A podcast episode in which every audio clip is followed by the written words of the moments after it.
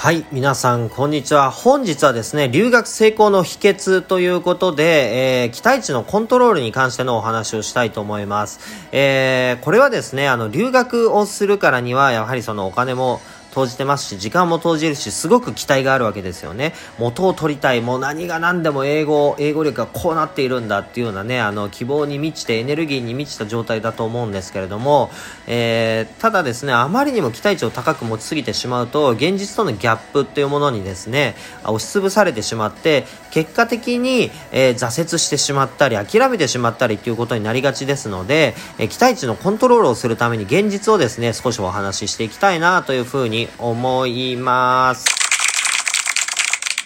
はい。まず一つ目。留学をしたからといって英語力の爆伸びはありえませんというお話で、それもですね、1週間、2週間、3週間、4週間の留学では、そこまで英語力っていうものは伸びないんですね。ただ、全く喋れなかった人が4週間後にはですね、本当に2つ、3つの単語を組み合わせて意思疎通ができるぐらいにはなります。はい。ただ、ペラペラペラペラ喋って、えー、英語でジョークを言ってっていうようなね、ところは少し難しいかなというふうに思うわけなんですね。はい。それからですね、あのー、日本語でのコミュニケーションもそもそも苦手な方の場合、英語でのコミュニケーションっていうのもやっぱ連動して苦手になってしまいますので、英語を勉強したからといって突然外国人のようにね、こうペラペラペラペラこう喋ってこうフレンドリーになるっていうようなことはなり得ないので、その辺も要注意でございます。はい。で、短期留学ってじゃあ意味がないの？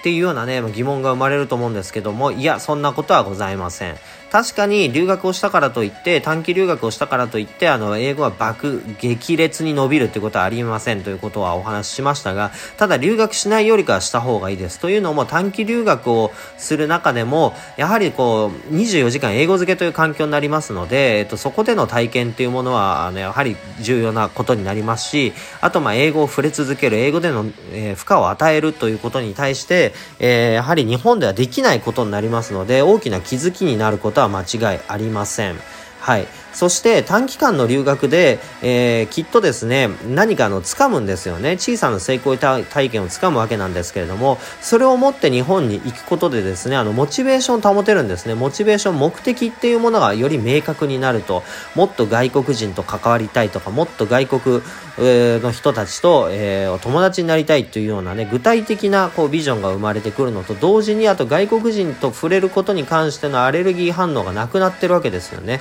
そういった意味ではすごく短期留学でも留学をする意味は大きくあります。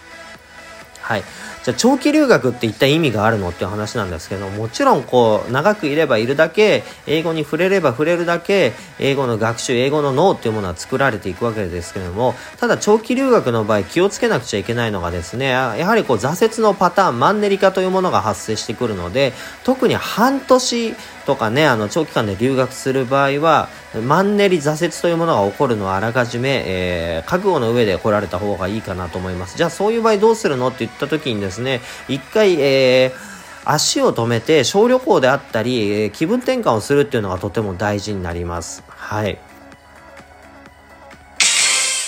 はい、じゃあ一体留学ってどういう役割なのというお話なんですけれども留学ってそもそも、えー、異文化を知ることによって自己の、えーマインドを拡張するっていうようなね、まあ意味合いもあります。まあ、英語をもちろん学ぶっていうのが、えー、皆さんの、目的であると思うんですけれども、フィリピンという異文化の中においてですね、考え方の違う人たち、陽気な人たちと触れ合うことによって、いい意味ですごく影響を与えられるわけですね。その影響の輪の中に入って、新しい自分というものを発見していきます。で、そこで英語のコミュニケーションを通して、自分自身っていうものもこう見つめ直すわけなんですけれども、そう、その役割っていうのはね、あの、すごく大きなものかなと思います。英語を学ぶのが目的ではなくて、英語を通してどのような自分を表現していくのか、そして英語を通して、えー、どのような未来を切り開いていくのかというようなね、ことを深く考えていくことになるので、留学ってそういった意味でもすごく大事なことなのかなというふうに思います。